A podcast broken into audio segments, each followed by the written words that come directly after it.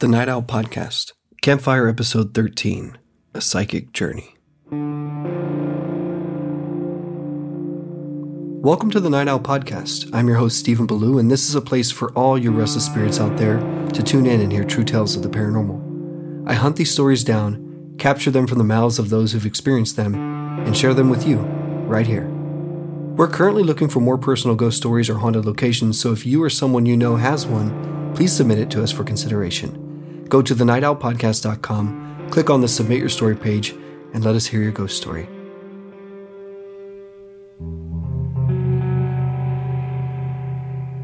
It's one thing to experience a haunting or an isolated paranormal encounter, and another altogether to discover that you may possess an ability to see and communicate with the dead. In tonight's campfire episode, young psychic medium Kate found herself in this very situation. Starting in early childhood with paranormal activity occurring at each new home she moved to with her family, she just assumed they were unfortunate and that they were moving into haunted house after haunted house. However, as Kate grew into young adulthood and things seemed to follow her when she moved from Midland to San Antonio, Texas, she began to pay attention to what was going on around her. But it wasn't until an unexpected message came to her from a missing boy on a flyer that she stumbled on in San Antonio that she realized she possessed a very unique ability.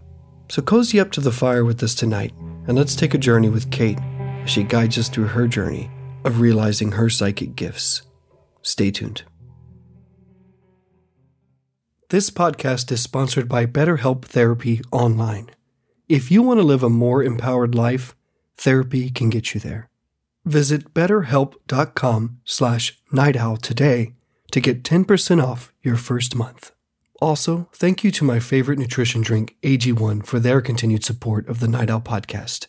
If you want to take ownership of your health, try AG1 and get a free one-year supply of vitamin D3, K2, and five free AG1 travel packs with your first purchase. Go to drinkag1.com slash nightowl. Okay, just one short announcement. I know everyone is probably saying, wait, where is Pompey House Part 3?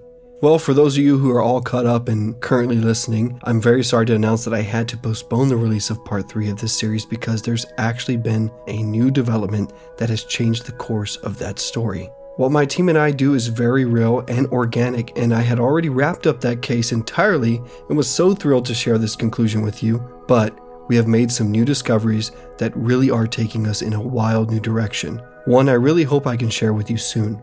I know we'll have part 3 ready for you at the end of March, so bear with us until then. I just don't know if this new development is going to lead us to more of the story that needs to be told in a fourth installment, or if we're going to go down this rabbit hole this new discovery leads us and it be something we cannot share due to the personal and sensitive nature of it. But stay tuned, because no matter what, we are releasing part 3 of the Pompey House in March. And sorry for this unexpected twist in the story that's forced me to postpone this one. But in the meantime, I have a new campfire for you to enjoy. Stay restless out there. If you've been listening to The Night Owl for some time, you probably already know that we've been exploring psychic mediumship abilities since day one. We were lucky enough to have a friend in Sarah, a talented medium, who was not quite out about her abilities and hadn't fully tested them until our show. If you've been with us since the beginning, you've witnessed the countless validations made through her gift and the incredible help it's been to our investigations. I myself have always questioned psychics, mostly because of how sensationalized they are in the media and the hoaxers out there. And trust me, they are out there. Sarah was one of the first and only people I witnessed firsthand utilizing her abilities in a way that was validating for me. And following her departure from the show to explore her dream to help others with gifts like her in her program Metaphysical You, I was curious how I'd continue to explore these types of gifts with others on the show. Now, team member Jeffrey has been developing, and I've witnessed true validating experiences with him on just the handful of cases that we've been on. But now, more recently, I was called to a case in San Antonio, Texas. This new case would put me in touch with a lady by the name of Kate, who happened to have a connection to the haunted location we were going to be exploring Hotel Havana. That series is underway currently and will be releasing it soon. But while I was doing my initial interviews for that series, I had something unique and validating happen on my first call with Kate. She initially was sharing all the experiences she had at Hotel Havana. She'd been brought on as their local psychic medium to offer events and tours and had a lot to share with me. However, I, of course, have never worked with Kate, so if you know me, I was honestly not sure of any of her gifts and the stories that she was sharing with me yet. I knew that I was going to take our psychic friend Jeffrey there without any knowledge of where he was going. But from my perspective, I couldn't know how valid Kate's gifts and impressions were. That is, until the very end of our call. Kate did something that really shook me. In a very gentle and kind way, she told me she had someone from my life trying to come through for me. I've never had many psychic mediums come through with any past relatives because honestly, I'm quite fortunate in that all my close relatives are still around. I've only lost one, my grandfather, on my mother's side, and I was incredibly close to him. Before we begin the campfire, I wanted to share this very personal experience with you because I know if you're like me and on the fence with anyone that claims to be psychic, you need to have some form of validation before you take anything they say to heart. So here it goes. Kate began picking up on my grandfather. This is without any questions or answers from me. What you're about to hear is the most personal thing I'm ever going to share with you, listeners, but I'm doing it because I know how important it is to trust the psychic mediums I include in this show. The following is what happened at the very end of my interview call with Kate in regards to the Hotel Havana investigation. I do want to ask you because mm-hmm. I believe in consent, absolutely if at any point there is something that comes through for you, are you open to receiving the message? Yeah. Okay. Because I'm like, and it does. Like, if they just come in, it sometimes it's very intrusive, and I'm like, well, I don't know if they really want to hear that, sir. And they're like, well, we need to tell them. So yeah, just to get your permission, because I do think that um, I do feel like as we continue to work together, because your guides are very prevalent, like they're very helpful to you, especially in giving you like, like you said, like you have that detective instinct. So they really set those clues for you to help you bring into more success and fruition. And I think you have some stuff coming in within these next like couple months that are going to come through for you, especially from like okay, your grandpa. Cool. Mm. Yeah, he's the only person that I've lost that I was incredibly close to. I'm sorry for your loss. I didn't know that, but I think that when I see him, he just really, um, first of all, I'm filled with a lot of emotion from him, which is just showing me like how incredibly proud of you. He, sorry if I start crying. These are him. um, he incredibly proud of you. He is, and he's really encouraging you to like keep working with your mental health and using the tools necessary to work through kind of like the seasonal depressions that can come up for you it feels like and um really i see like just a lot of sunshine and you sitting outside with him. Like i see him sitting next to you in the chair and just talking. He is very soft with you but i don't think he was necessarily soft with everybody. I think that some people could be i don't know maybe he was like powerful i'm not sure but he just has a lot of care for you and a lot of gratitude for what you're doing. And there's something about like the namesake that you're carrying on that he's really excited for too. Yeah, he has a lot of emotion from him more than anything because I do think that you do p- pick up on what he's putting down for you. But he's, it's really important for you to know how proud, proud, proud, proud, proud, proud he is something happened to me in 2020 that was very traumatic, and I suffer from uh, uh, PTSD symptoms from it. And uh, I I cried and prayed to Him daily. It's okay. You're safe. And numerous people have told me that, and they've seen Him in an image in a chair by me all the time. Uh, mm-hmm. So it means a lot. He holds his arms like really big for you to just hold you and envelop you in like the biggest hug he can. Yeah. He loves you so much. Uh, yeah, it's reciprocated. It will get easier. Um, he's showing your PTS, PTSD symptoms that um, he's proud of you for taking the steps and tools necessary to help those, and he's helping on his side of things to help when they're because it shows. How's how's he showing me? It feels like um my head is hurting. It's like a lot within your head So he comes to like help soothe those racing thoughts. Yeah, Big that's what it is. It's a lot of thoughts, negative thoughts. Do you rub like in between your thumb and pointer finger area? So he's showing this area in between your thumb and pointer finger that I think will help bring a grounding to you or does help bring a grounding to you. Well, this is crazy. I'll tell you what it is. I didn't know until he passed away this really funny story about Popo. He hates needles. I have tattoos, you know, and he always thought I was crazy because I'm afraid of needles too. But I was like, well, it's different. It's not like a needle going in the vein that kind of bothers me. But I always get tattoos, and he's like, "You're crazy, Mijo, for doing that, whatever." and then he never told me he had a tattoo, and I didn't what? know this until he passed. And Grandma told me the story that he got it. It's he started to get his name Paul between his thumb and his index finger on his hand, and all he could get was the P done, and he'd tell him to stop. It's real tiny, and I saw it on his hand uh, when he was on his deathbed, and I held his hand while he passed away, and I decided to get that same P on oh my hand, my and it's god. there. Yeah, So validation 100% for you that he's there. yeah. A lot of what Kate said hit me pretty hard because it's a lot of stuff that was really private. I do suffer from mental health issues from a traumatic experience that happened to me in 2020. I began a long and difficult road to try to heal this through lots of therapy and programs, which I'm still in today. But the thing that really brought me to tears was how my grandpa was telling me, through Kate, that he knew of the struggle.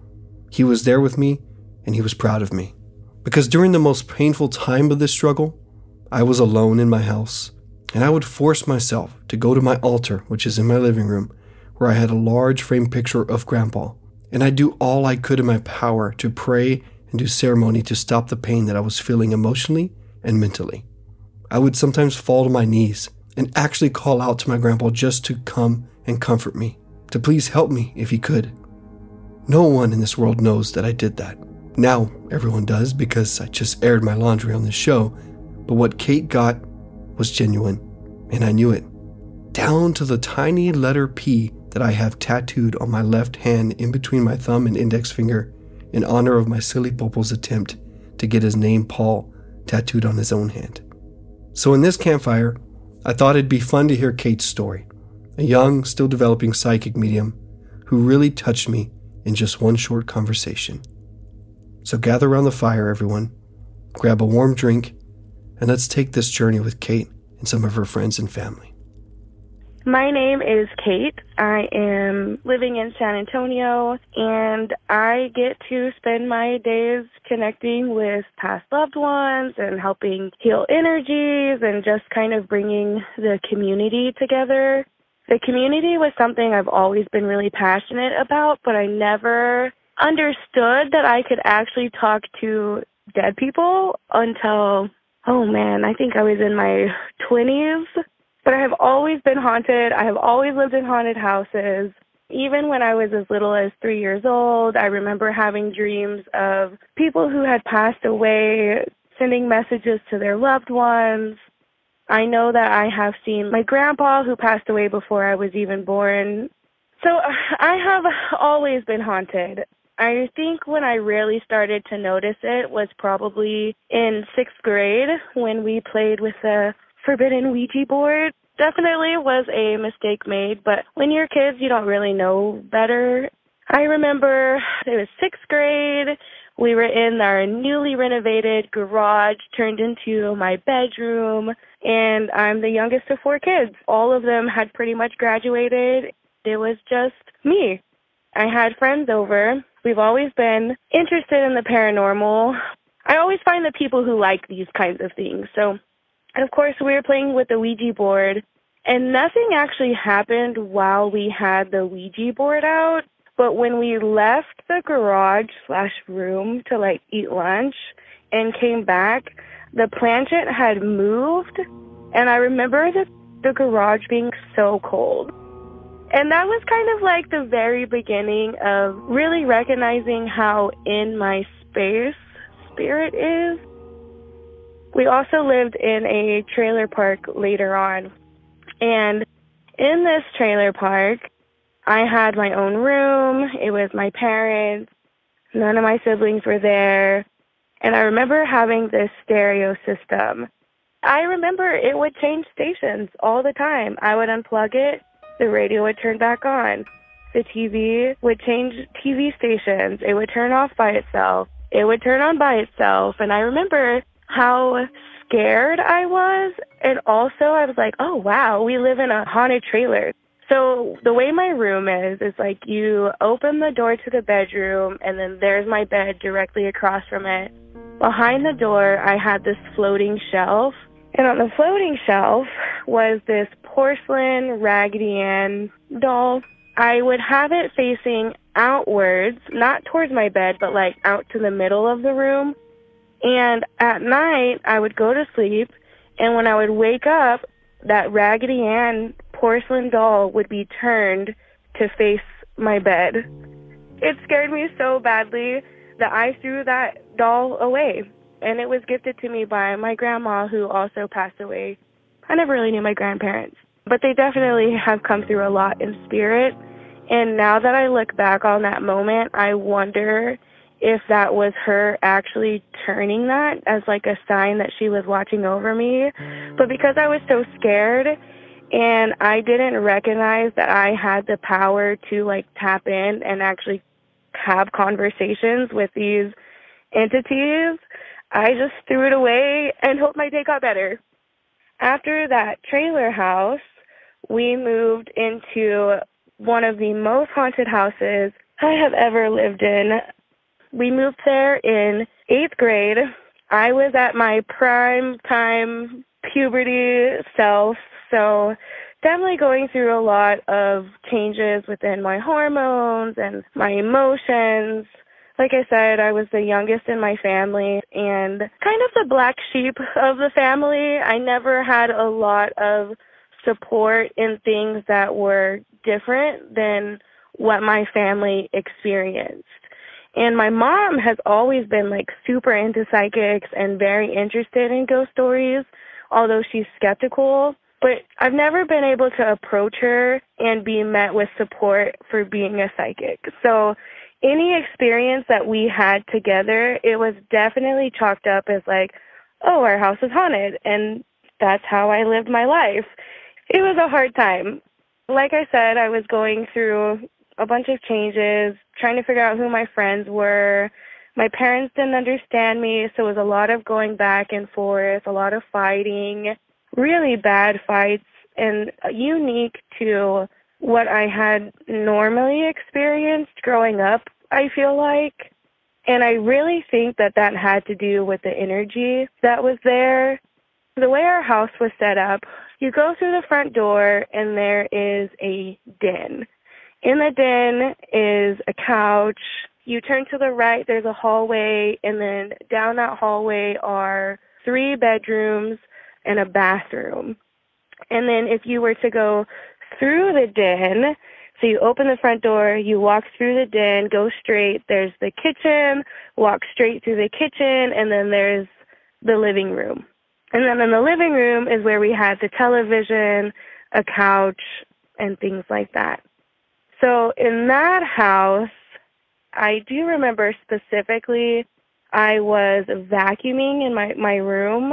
It was the middle of the day, bright and sunny outside. Something caught my attention behind me. You know how you kind of see a, a blur in your peripheral vision? I caught that blur, and when I looked up, I saw this little boy standing there in my doorway. Even to this day, I know exactly what he looked like. He had ashy brown hair, very pale skin, sunken in eyes. He wore a little coveralls, like a blue coverall. It was a button up shirt. He didn't have on a Piper hat, but it would definitely fit the time period of his existence if he did have that hat. So I glanced at him. I was so scared and then I just went back to vacuuming. That's how I handle things. I'm like, nah, we'll just ignore this. This is not happening. So I just went back to vacuuming. I looked up again, and then he was gone as quickly as he was there. I didn't hear anything, but he was there one minute and gone the next. After that experience, I had several reoccurring dreams with that little boy, and he was stuck in a fire, and his grandma was trying to get him out. And I remember very vividly what this dream looked like because it was the same every single time. It was a tall apartment like building. He was crying for his grandma at the window, trying to get out. The grandma was trying to pull him out of the fire, and then boom, I would wake up and it would cut off every time. So I would have that dream a lot. And then when I would have fights with my parents, I would hear a little kid humming in my room, and it would sound like, hmm, hmm. You could clearly hear it in my room. There was nobody in the room next to mine, and my parents' room was across from mine. So you go down the hallway, there's a room on the right, it's empty, a bathroom on the left. You keep walking, there's another room on the right, that was my room and then a room on the left that was my parents' room. And I was the only kid there, so there was no other kids making that noise. One time, my sister, who is older, I have two sisters and a brother, and the oldest of all of them was staying at the house for a little bit, and she said that she had a dream that she saw a little boy and she chased him through the house. And I was really surprised to hear her have that dream I didn't tell her anything about seeing that boy. I don't think she still knows that I saw him. But that was interesting to hear that, especially my family. They really tend to turn a blind eye to things and, and not acknowledge them.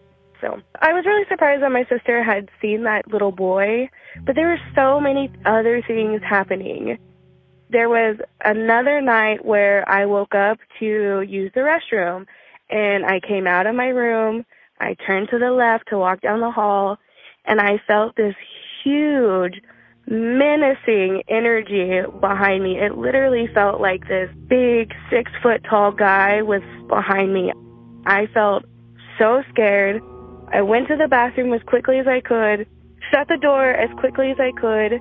I genuinely felt his energy standing there at the door up until I finished using the restroom and all the way back into going into my room. I don't know who that was. Again, I wasn't in a place where I was connecting in that way. It was so scary. And I feel like that same energy was also in my parents' room. They would have me go put things on their bed and I would go so quickly. I would try to get in so quickly, just throw it and then run out of the room because the energy there was so thick and really terrifying. It would translate into my dreams. I would have nightmares of ghosts or people in our space. I would hear whisperings in my room. I have a best friend, Jordan. She has been so supportive of me for my entire journey my entire life. She has been there for several paranormal experiences.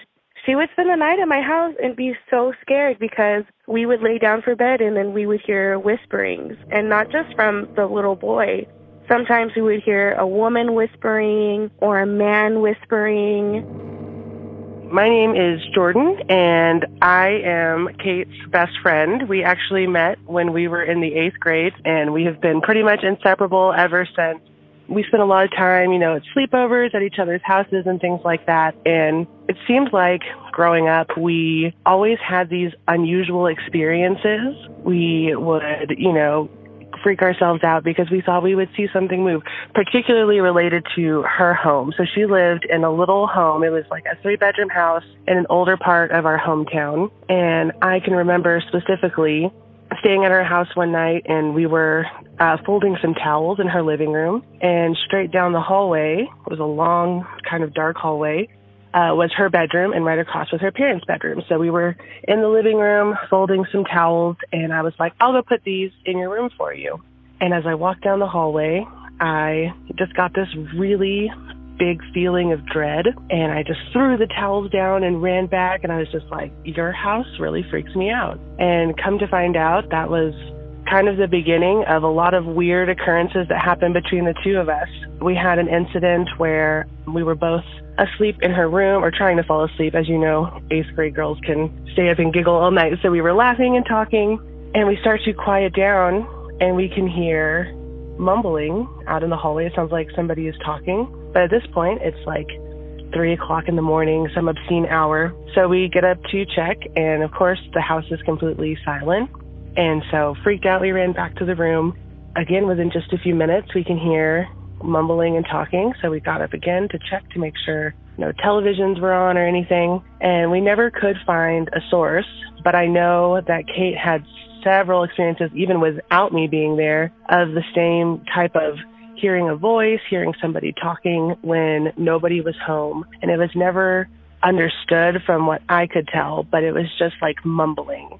And so we uh, kind of started to think like maybe her house was haunted.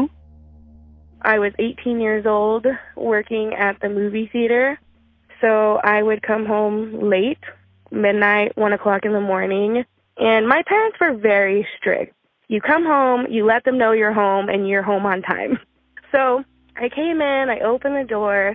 As soon as I opened the door to walk inside, I heard a man and a woman having a conversation but it was almost like when you're in the car and the windows are rolled up and somebody's standing beside the window having a conversation. You can hear it. It's loud, but it's kind of muffled or it's mumbled and you can't really understand the words that are being said.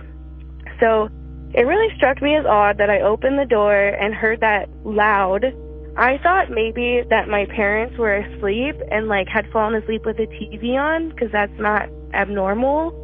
So I locked the door, walk all the way through the den, all the way down the hallway, all the way into my parents' room, hearing this conversation the entire time.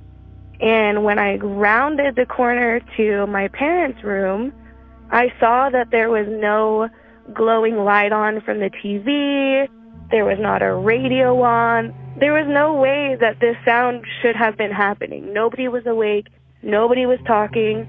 And I heard the conversation as I woke my mom up to let her know I was home. I heard the conversation all the way back down the hallway, all the way into the bathroom. And as soon as I shut the bathroom door, the woman in the conversation I heard clear as day say, Why are you still here? And then it stopped. Just an abrupt stop in the conversation that was a scary moment. And those moments kept happening. There was another time when I came home from, again, working at the movie theater. And at this point, we had already seen the kid, heard the conversation. Our doorbell was going off all of the time. The energy was thick, it was intense. My parents and I were fighting all the time. It was just, it was a lot. So I would come home from the movie theater and I would be so scared. I would run through the den, through the kitchen, into the living room, and turn on like Gullah Gullah Island. I don't know if anybody remembers that show, but it's definitely for small children. And that's what I would watch to try to take the edge off of my nerves just so I could go to sleep because when I go to sleep, I'm hearing humming, whispering. I'm hearing I'm having terrible nightmares. So, this is probably one of the scariest physical things that happened in that house. I went in to watch Gullah Gullah Island per usual. Now, here's where the computer comes, it's important. It is in the kitchen, it's sharing a wall with the living room. So, you walk in the den, here's the kitchen. On the left hand side, there's the wall. There's a computer desk against the wall a desktop there, and a chair that is pushed into the desk facing the computer. Then you walk out of the kitchen, there's a living room. We have a couch that is on the same wall, but the kitchen is tile and the living room is carpet. And then the TV is to the left, adjacent to the couch. So if you're watching TV, you're not watching the kitchen. You're facing more of the back door area.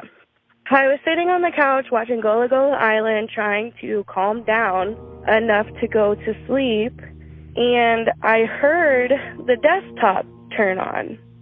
And I was like, well, that's kind of weird, but I don't know, maybe the air conditioner turned on and then it moved the mouse. you know, you try to rationalize it.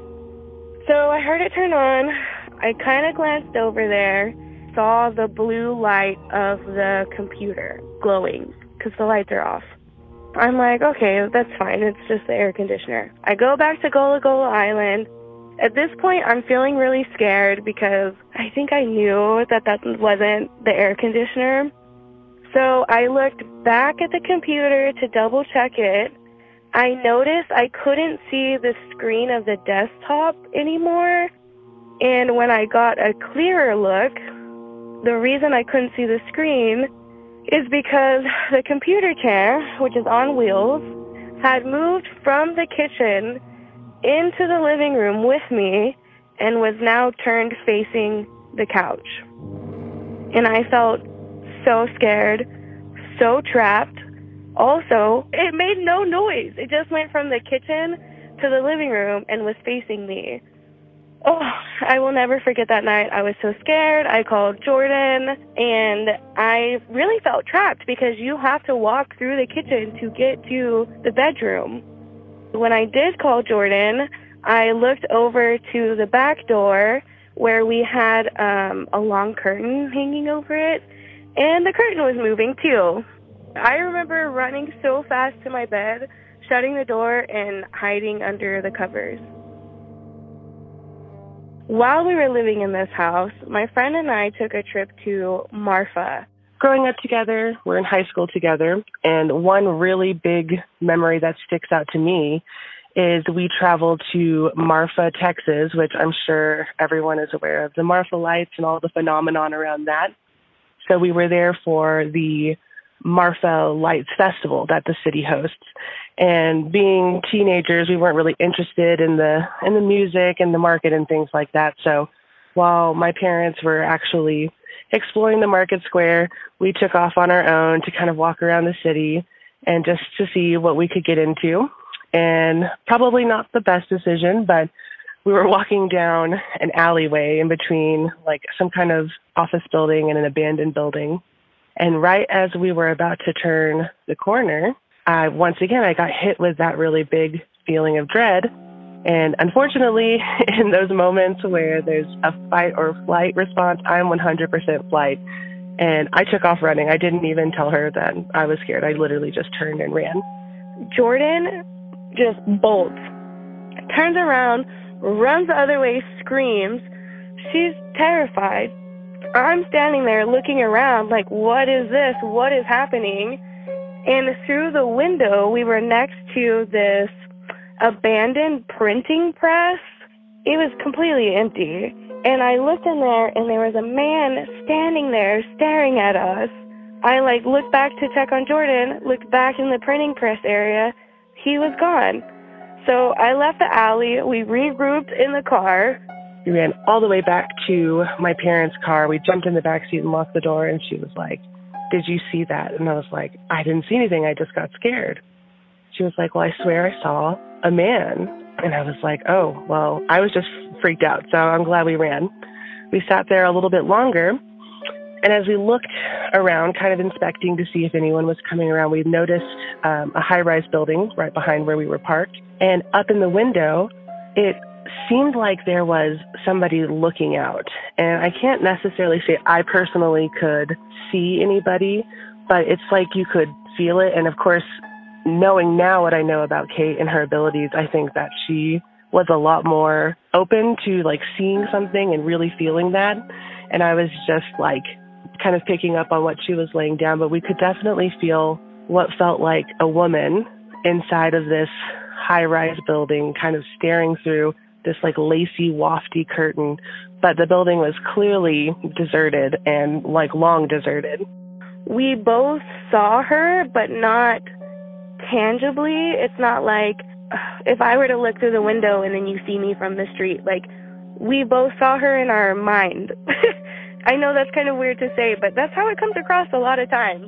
We both saw her in our minds and it matched up completely what we saw her looking like, how her emotions felt. It's been a long time and I don't remember her appearance. I want to say she was an older lady, her hair was up, and she felt sad. She felt stuck.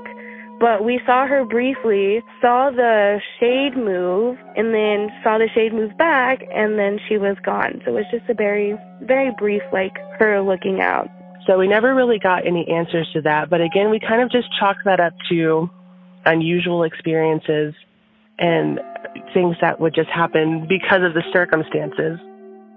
I am Sarah. I am Kate's oldest sister, and I lived in the same house with her in Midland from 2006 to 2008. So I would have been in my mid 20s, and she would have been in high school, so 16, 17 and up. She stayed in the house much longer than I did. I went off to college elsewhere, but we would have just kind of weird things going on where we'd be sitting in one room and we'd hear dishes moving around in the kitchen. We had aluminum bowls that we used for cooking. They were mixing bowls and they would be put up, but you would hear them clang against the counter. And so you'd go in and check. There wouldn't be anything in there. That would happen sporadically. It wasn't frequent, but it was enough that it was kind of annoying. And then I can remember sleeping in my room and trying to go to bed and feeling the weight of somebody on the bed. And so you could feel them kind of put the weight down, get up, put the weight down. That happened pretty frequently, but it was one of those situations where you would say, Hey, I'm trying to sleep, stop, and it would stop. I don't have an explanation for that. I was the only one in the room. And then the only other experience that I remember having was being in the front room, which was like a den or foyer in the house where we had the computer set up and like a couch with my mom and we were doing something and having a conversation and a blue light kind of streaked through the room and was noticed by us. We actually stopped having a conversation to go, did you see that? Well, yeah, I saw that, but there was nothing to call, like curtains were closed. We couldn't track it to a, a vehicle or anything. And so that was kind of bizarre. That's about the extent of my experiences in that house. So I don't I don't know what all Kate has shared with you. Several houses that we have been in have had activity. Also in that house, when we got closer to it being time to move, the doorbell went off constantly. Constantly. We tried changing the wiring, we tried the batteries. Nobody knew why this was happening. I think we all just kind of pretended like it was the wiring, but I think we knew better. I went home with my mom one time and we were walking into the house and as soon as we walked into the house, both of us heard a woman go, "Hello." That house was so creepy we finally moved out of that house and I never had activity like that again.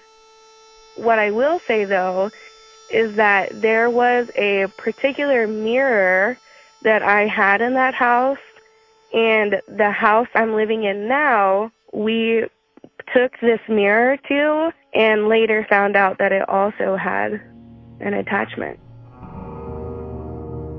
In her early years of life, Kate had been experiencing quite a bit of unexplained phenomena. To her, it was definitely odd, but at this point in her life, she chalked it up to just bad luck, her family hopping from haunted house to haunted house. When we return from this short break, however, we'll travel with Kate as she moves to San Antonio, Texas, begins a life as a young adult, and begins to realize she may have special gifts that allow her to see, sense, and ultimately communicate with the dead. Stay tuned. This episode of the Night Owl Podcast is sponsored by AG1. Visit drinkag1.com slash nightowl and get a free one-year supply of vitamin D3K2 and five free AG1 travel packs with your first purchase, exclusively at drinkag1.com slash nightowl. Every single day, we are bombarded with advertisements, either on Instagram, TikTok, or Facebook, that promise to make us healthier human beings. They promise us that their product is the absolute best one on the market, the one that will make us healthier, stronger, more energetic, or happier. But how do we know that their product is the best for us? How do we know if the ingredients in the products are truly safe for us? That's why I rely on AG1 to deliver all the vitamins, nutrients, probiotics, and essential brain, gut, and immune health support that my body needs to be the healthiest me I can be. Every single batch of AG1 goes through a rigorous testing process to ensure that I'm getting the highest quality ingredients that are specially sourced for the best absorption, potency, and nutrient density, making AG1 a product I can put my trust in. And so can you. If high quality ingredients in a daily nutritional supplement that supports whole body health is important to you, do like I did and make AG1 a part of your daily routine. One scoop, once a day, every day, for the highest quality complete nutritional support your body needs. If there's one product I had to recommend to elevate your health, it's AG1, and that's why we've partnered with them for so long.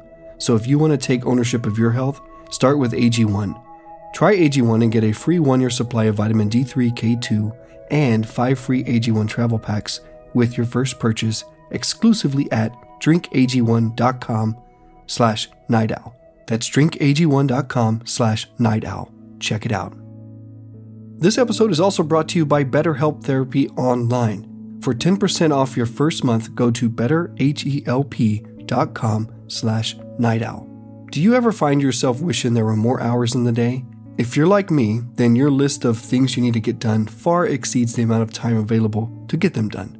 Sadly, this list never gets any shorter, and the 24 hours in a day thing is kinda set in stone. So, what we're left with is trying to control the things that we can control, and that's basically trying to prioritize and organize our lives to fit those things that are the most important to us. Unfortunately, for some of us, the ability to organize our lives and figure out what is the most important thing for us can be a very difficult task.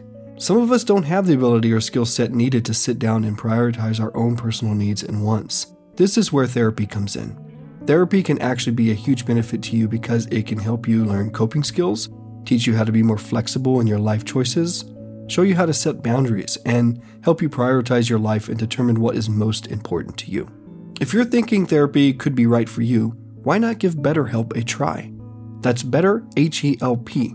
It's entirely online and designed to be convenient, flexible, and suited to each individual's schedule. Just fill out a brief questionnaire, get matched with a licensed therapist, and you can switch therapists at any time with no additional charge.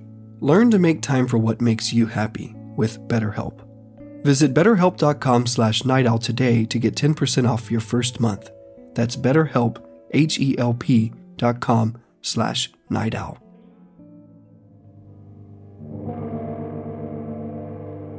So we lived in that house up until I graduated high school.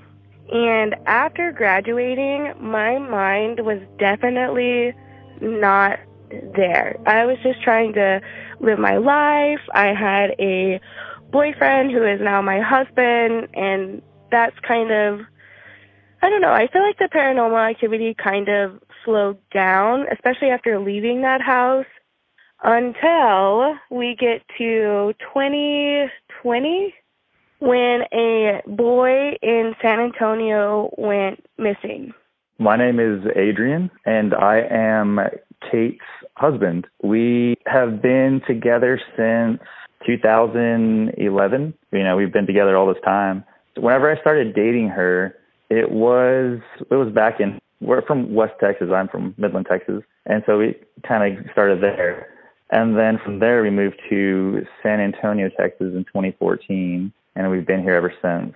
Right off the bat, as far as Kate's abilities go, it was very non-existent to me, but she would always tell me stories about her having encounters or just experiences from ghosts or just kind of paranormal, you know, experiences. And I was like, okay, cool. Like I've had myself personally growing up, I've always been kind of more of like on the skeptical side of things. So to me, it was just like, all right, cool. Even though I've had experiences growing up, nothing crazy. It's, to me, everything could be explained. So that's kind of my mindset as far as that goes. But then one day, fast forward to maybe four or five years now that she's been doing this and kind of really tapped into her gift. One day out of the blue, she comes up to me and she's like, Hey, I think that I have picked up on there was a guy here, a kid in here in San Antonio that had gone missing. And somehow she had picked up on it just out of the blue and she called me and I was like, "Okay, what you know, like what is going on? I, I didn't know how to react to it.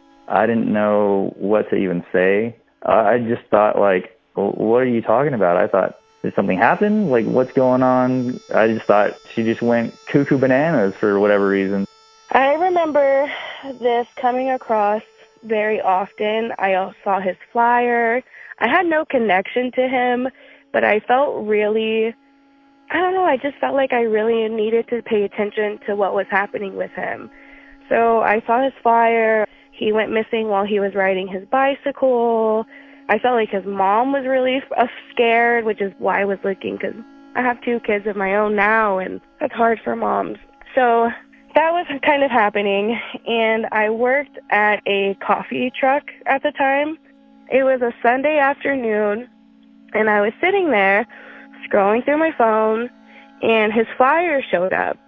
And when I saw his flyer, my eyes started to cry. And I remember sitting there thinking like why am I sad? I'm I'm not sad. I didn't feel emotionally sad. I didn't feel like anything had happened to me, but I felt this overwhelming sense of sadness. And there was just something intuitively that made me start speaking out loud because I felt like, and uh, just a side note, I don't know about releasing his name because I never met his family. And I've actually have never shared this story because I'm very concerned to I never want to use somebody else's story for clout. That's how I feel. So I don't know about sharing his name. He was 15 years old when he, he went missing. And I remember sitting there and just feeling so sad. And I started saying out loud, It's okay. It's okay. She forgives you. She forgives you. And while I'm saying this out loud, my brain is thinking, like, what is happening, Kate? what, what is this? And I really felt like I was talking to him. I felt like he was sad for his mom. I felt like he was scared. His mom didn't know what was going on. And so I talked to him. I just talked to him like I would my own kid. Like, it's okay. You're safe. Everything is okay. Your mom's not mad at you. She's just scared. She's worried. She doesn't know who where you are. And I heard in my head, I'm so sorry. I'm so sorry. I never meant to do this. I never meant to do this to her. I never wanted to be in this situation. And so I just kept reassuring, you know, it's okay. And then I hugged myself in order to give him a hug. And once I did that and I just let him know like how much his mom loves him, then I instantly I felt this sense of peace. And then it was quiet. I didn't feel any more energy. I felt like he had passed. So I'm reassuring him, I'm letting him know, and I'm like, what happened? What happened? He showed me this crumpled up white rock, is what I saw. And it was like, it was distinct. It looked like a rock that had been through some stuff. It was crumpled up. It was like brown in places. It looked really dirty. And then I saw a patch of grass I saw a black sleeved hoodie like reach across and maybe like shut something. And then once it shut, then I saw black. It, it just cut off from there. I remember thinking, I'm so crazy. Nobody's going to believe this. This didn't happen. Like, I made this up. This didn't happen. And so I'm kind of internalizing all of this, figuring out what this means, what did I see. And then Wednesday, the story came out that they did find him, um, unfortunately. He was in a white car. They showed a picture of a white car. It looked like The Rock did. That white car was in the middle of some grass, and somebody had tried to light it on fire. That's how they found him. I remember speaking with her, and she was telling me that there was a child who was missing in her area, and that she had she just knew what had happened, and she knew in great detail everything that had happened. And so she was calling me and saying, you know, I just it's so strange. I really feel like this is what happened. I really feel that this situation is this is how it went down. And then come to find out pretty much everything that she had felt and dreamt and seen was true. So that was kind of the beginning of her thinking, oh, well, maybe this is not just a coincidence. It's not something that's just happening because I'm in the right place. Maybe this is something that is directly tied to me. It's tragic. And at the same time, it was very validating like, oh my God, this is real. I had this real conversation and it was really a turning point in my life. That's when I finally accepted, okay, I do have this ability and this is how I'm able to help. This is what I'm able to do with it. And it's been an adventure ever since. it's really changed a lot of my perspective since that. Because before then I had had dreams, but I just always chalked it up like, oh, it's just this is just a dream. But I would have dreams where I would talk to my grandparents and give messages to my my parents. Once I had that experience, I started talking about it more. I started asking, I started telling people, "Hey, I think I'm a psychic. Hey, I've had the spirit attached to me." And it was really met at first with a lot of strange looks, but I finally found somebody you know, TikTok was really popular when COVID happened and I was scrolling through TikTok, and this person kept showing up, showing up. Her name is Sarah, and um, she's a psychic medium. She magically was opening up spaces for a mentorship, and this is where things started to move just from past loved ones or people who have crossed over into now realizing that there are synchronicities or there are things that line up in a specific way because I was desperate. I was looking for anybody to just believe me. I told my dad, my dad believed me. I told my mom, she was like, eh. so, but my dad believed me to an extent. Actually, I remember having a conversation with him one time after he I came out of the psychic closet, so to speak we were standing in their house and we were peeling potatoes in the kitchen. And, you know, when spirit comes through, a lot of times people think that they have to like run up to you and be like, your brother's here and he has a message for you. But really, the way that spirit wants to communicate is by reminding them of how much they're loved, supported, and, and letting the people who are still here living know that they're watching over them. So I had just had a dream about my dad's mom, who I don't, I think I met when I was little, but man, I don't even, I really didn't even know her. And we were standing in the kitchen and I was just bringing up these memories with my dad and I was asking him questions about my grandma and how did they grow up and what was your favorite thing to do with her and this whole time we're having the conversation, the lights in the kitchen are just flickering, flickering, flickering. And so finally I was like, well, Dad, she's definitely coming through for you. I had a dream about her, and like, look, the lights are flickering while we're talking about her. I think we just kind of both appreciated that moment.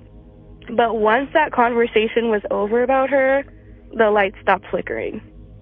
That was it. So I feel like that was very much her. And that's kind of how I started dipping my toe into delivering more messages. So once that started, she kind of started to dig a little bit more into what that means, you know, what kind of that connection means.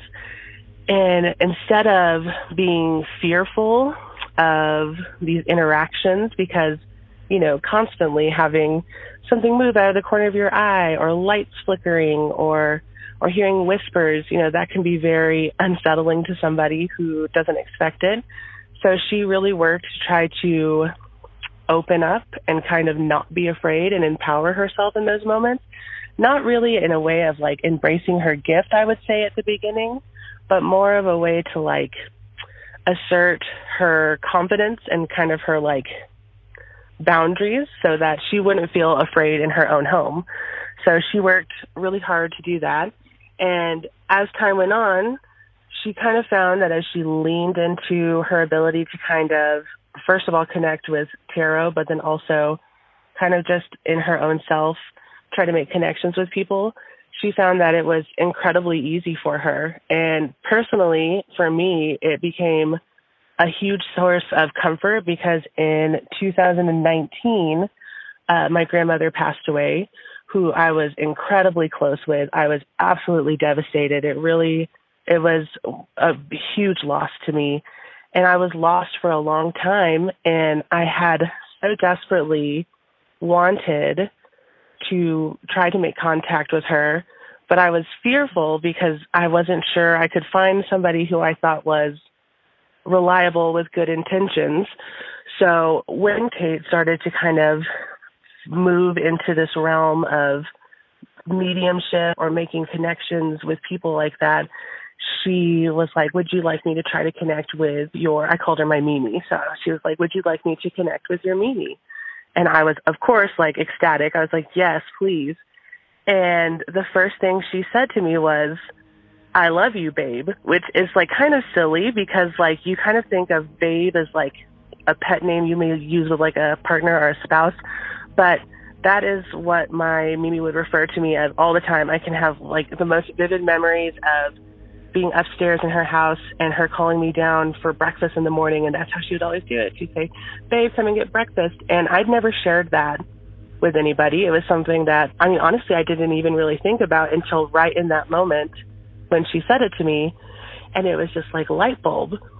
And then she went on to tell me, you know, that she was proud, and there were some, you know, really uncomfortable circumstances surrounding when she passed away and just some other relationships. And she was really instrumental in helping me let go of some of the things that I was holding on to and trying to find peace in those moments. So that was really, really huge for me to get that connection and get that relief. And for me, it was, it really told me like what Kate was experiencing was, I mean, I never doubted her in any way, shape, or form, but it really just cemented it and sealed it that she really did have this gift and ability to connect with people. And she has this really great ability to not only connect, but she's able to like deliver a message that you really need to hear in that moment. I think she's not only connecting with a loved one or connecting with a space, but she's able to connect with those who are also there to give them the information that they need? For me, and one of the hardest parts is I never want somebody to think like, oh, she's a know-it-all, or oh, she's this, or she's that. But if that's definitely a fear you have to let go of because what you're doing for people in this line of work, it goes far far beyond the impressions that others have of you. So I slowly dipped my toe in there by bringing up these memories. Or I had a friend whose mom passed away, and he was telling me that his daughter is running around saying Nana. And I was like, oh, well, that's her grandma. And she likes to play these blocks with her. I don't know why she's showing these like little cars. And then my friend Mason goes, oh, that's because she gave those to her. So that was more validation. My friend's dad, whose wife passed away, I saw him not too long ago and I told him, Hey, your wife is there behind you. She likes to give you the forehead kisses. And that was validation for him. I I had never met his dad. I had never met his mom. We were friends, but I never knew them. And as more moments like this passed, I really believed in my gifts more. And they for sure came through first as like thoughts more than tangible, which is funny because before I recognized I had gifts, it was all so physical. And now it's coming through mentally. And that was kind of a learning curve because you have to really trust yourself and trust that you're not making this up, trust that it's not anxiety. So that's why it has been very important to have those validating moments. So once I found this mentor, Sarah, I fully believed in my gifts. Everything was going great. And I remember sitting on the couch in our house where we live now, where we had lived for years before I had really stepped into my gifts. It was the very next night after my first meeting with Sarah. And I remember feeling like the living room was so crowded. Genuinely, it felt like the Beetlejuice waiting room. It felt like there were so many different kinds of beings sitting there past loved ones, elementals, celestials. It was a lot of energy, and I was really afraid of it at first. But the more I stepped into my gifts and like learned how to set boundaries, it got easier. There would be times where I would be showering and then boop, somebody would pop in, in the bathroom and I'm like, "Where did you come from? Who do you belong to?" And a couple of days later, I'll come across somebody on the street and I'm like, oh, he came through in the bathroom for you the other day. I had this just happen with, it was somebody's grandpa. I think his name was Henry. And I remember washing my hands and I looked up and I was like, oh, Henry's here. I don't know a Henry. I, I didn't know a Henry at that time. And later on, I was talking to an acquaintance of mine who apparently their grandpa just passed away and there's Henry. Other things that happened outside of connecting for others were energies that I felt within my home. There was a mirror that came with us from Midland. I never thought anything about this mirror, but one night I was walking to my room, which was right across from my kids' room, and I always check on my kids when I walk past there. I looked into his room, my son's room, standing there next to him was this energy. And it really I couldn't see it visually. Like it wasn't like I saw somebody standing in the room but I felt this heavy energy. And when I tapped into it I saw this man standing there staring at my son. And I felt very uncomfortable. It did not feel like a welcomed energy I would smoke cleanse it. I would ask it to leave. I would tell him to leave. And you could feel the energy moving. So once I saw that man, I went in to do a smoke cleanse, I think the next day. I felt his energy. I told him he had to leave. I felt the energy walk out of my kid's room into our room, into a corner.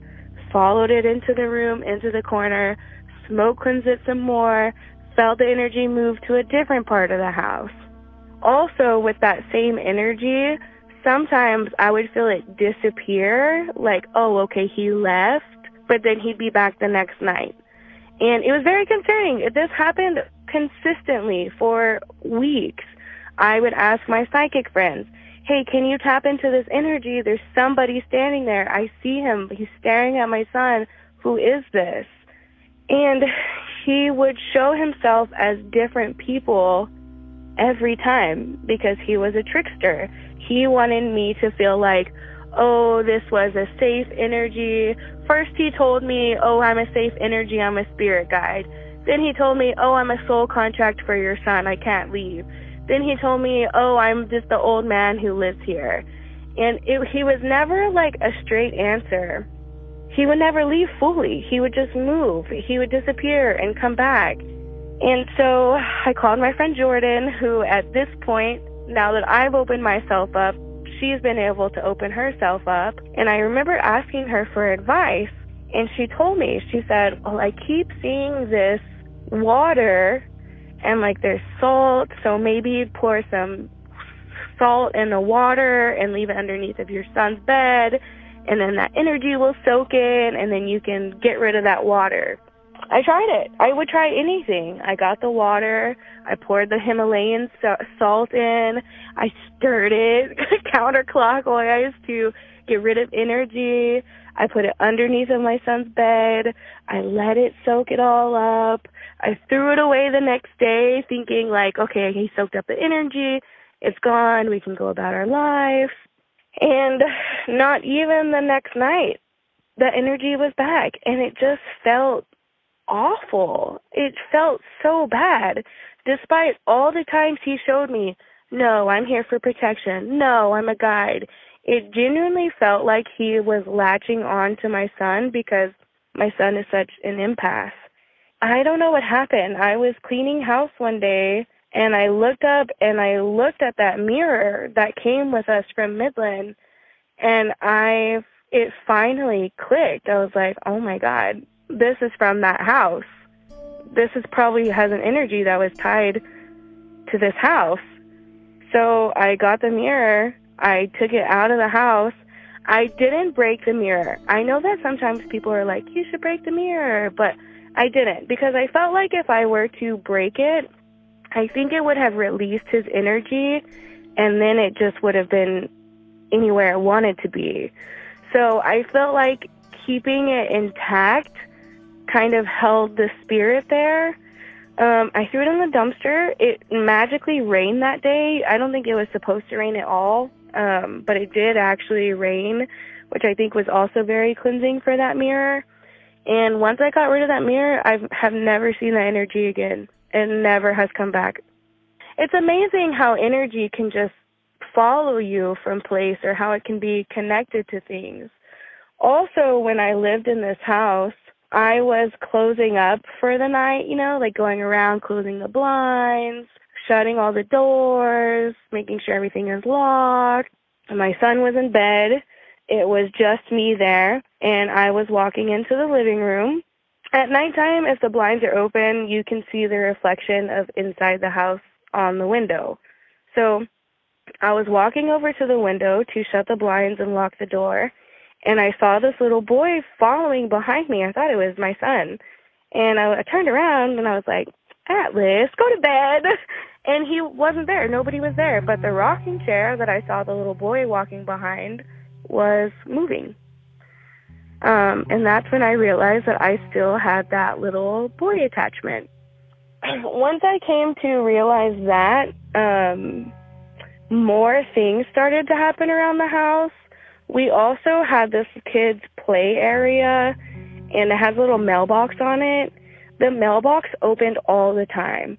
That play area talked all the time. Toys would go off a lot. Again, I just, silly me, chalked it up to whatever. But when I saw him in the reflection, that's when I realized I had that attachment.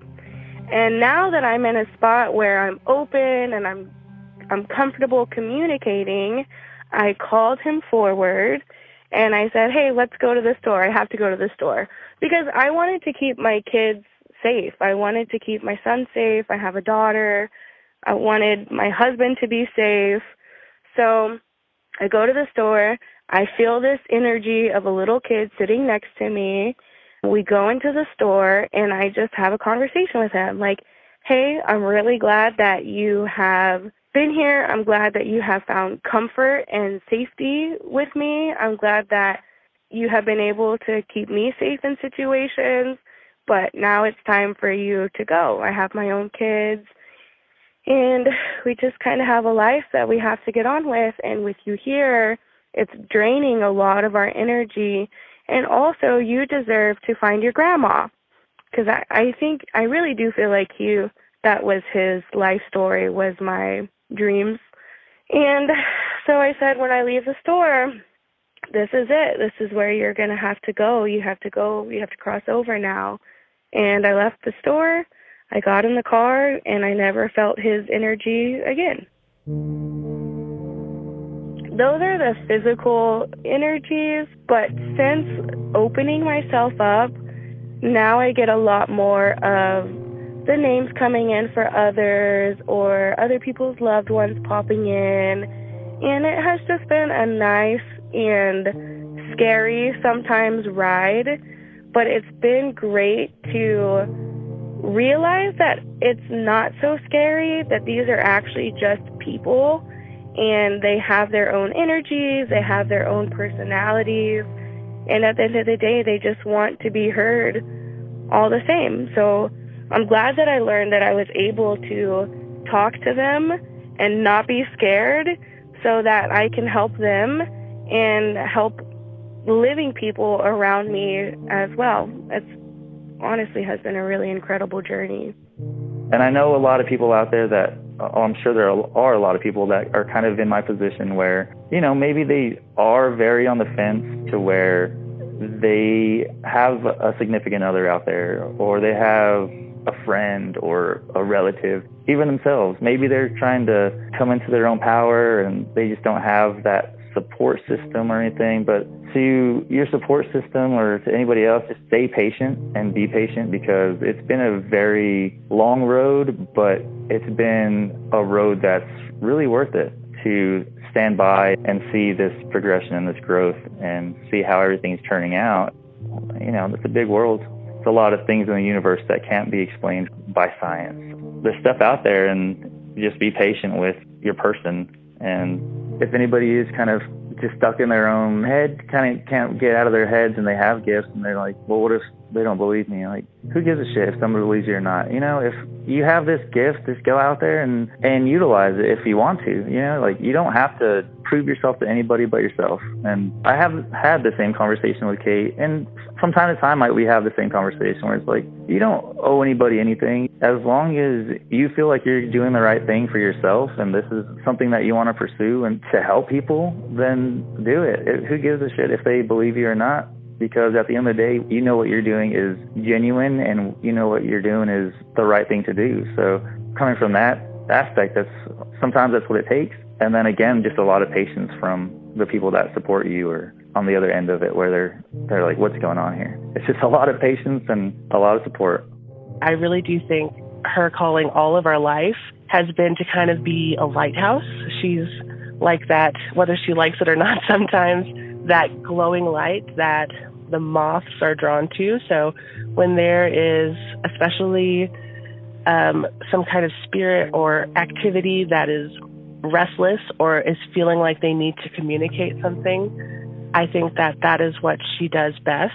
And I've seen time and time again her sit down and speak with somebody or do a reading for somebody, and she's able to kind of really connect deeply and tell them what they need to know. And it's just been so exciting. And it's also been so relieving, I think, to finally put a cause to everything that we experienced growing up, all of the shadows moving out of the corner of our eye, all of the whispers, all of the chills and the feelings of uneasiness that I was picking up on and that she was really fully experiencing. All of that was, I think, directly related to her and her abilities. And I think all of this time, people were trying to reach out to her and find that connection with her. And it's just been really cool to see her in the last several years embrace that and use that gift not only to help people on this side of the realm, but also help people beyond. What I have learned the most about this world is that for the most part, the main message everybody wants to get across is a message of love and safety I think that love is the basis for everything. And we really do keep our personalities after we cross over.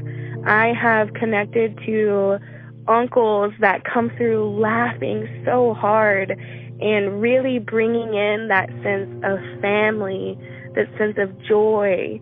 And those things and the memories that your loved ones have created with you while they were living are the most emphasized part of the message.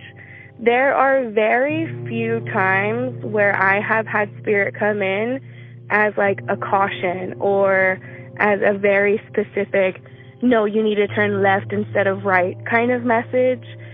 Most of the time, they're coming in to say, hey, I love you. I'm watching over you. You can do this. Be strong. Be brave. Be confident. We're here. We're listening. We're guiding you.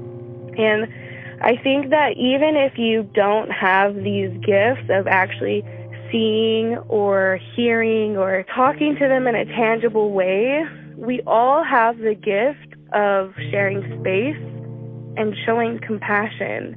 And the best way to connect with your loved ones or to connect with the energies around you is to remember them for who they were, remembering them at their best, and knowing how much they love you. Love it always comes down to love. It always comes down to love.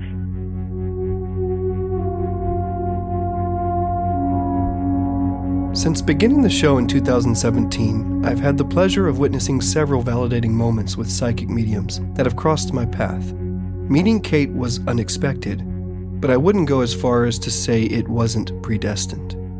Something put her in my path, or vice versa. Since recording this, Kate joined our team at an amazing three day overnight stay at the historic Hotel Havana in San Antonio, Texas, where some incredible things unfolded and not only did I witness others have personal unexplained experiences, I myself had several. And I can't wait to share those with you in late spring or early summer when that series releases. So stay tuned for that. But at the close of this very special campfire, I just want to thank Kate for giving me something I've always wanted but have never truly experienced. I always knew how much my grandpa loved me because he showed it very clearly while he was alive but I never expected he would find a way to show me that same love from the other side.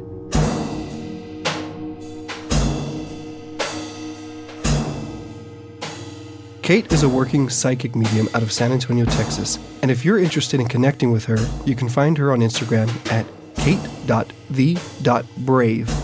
That's Kate the Brave. Stay tuned because we'll pick up where we left off on the Pompey House series on March 25th. And following the conclusion of that series, Kate will be featured on our upcoming Hotel Havana series this late spring or early summer. Stay restless out there. I'd like to thank my investigative team, Alexis, Franklin, for going on these crazy adventures with me. Nicholas Fair for his talented musical contributions to this show, my dad Sam for his incredible historical research, my partner Peyton for encouraging me every time the workload for the show weighs heavy on my shoulders, and her assistance editing this particular episode. Mikey for his continued help with assistant editing, Sandra for keeping us all on schedule and on budget. And last but not least, David Dalton of Driftworks Sound for mastering every single episode on the tight turnarounds I give him. Please support their works by visiting our website, thenightowlpodcast.com, and clicking on the About tab. There you can find links to all their individual works and websites. This podcast was mastered by David Dalton of Driftworks Sound. Do you have a song that could use a professional touch to get it across the finish line? Do you wish you could remove the sound of a loud air conditioner or distracting mouth noises from your podcast recording? Whatever your issue, David can repair and enhance your audio and help you achieve rich, full, professional sound at industry standard loudness levels. Quit struggling with audio engineering and get back to creating. To discuss your options, reach out to David at driftworksound.com. That's D R I F T worksound.com and set your creative self free.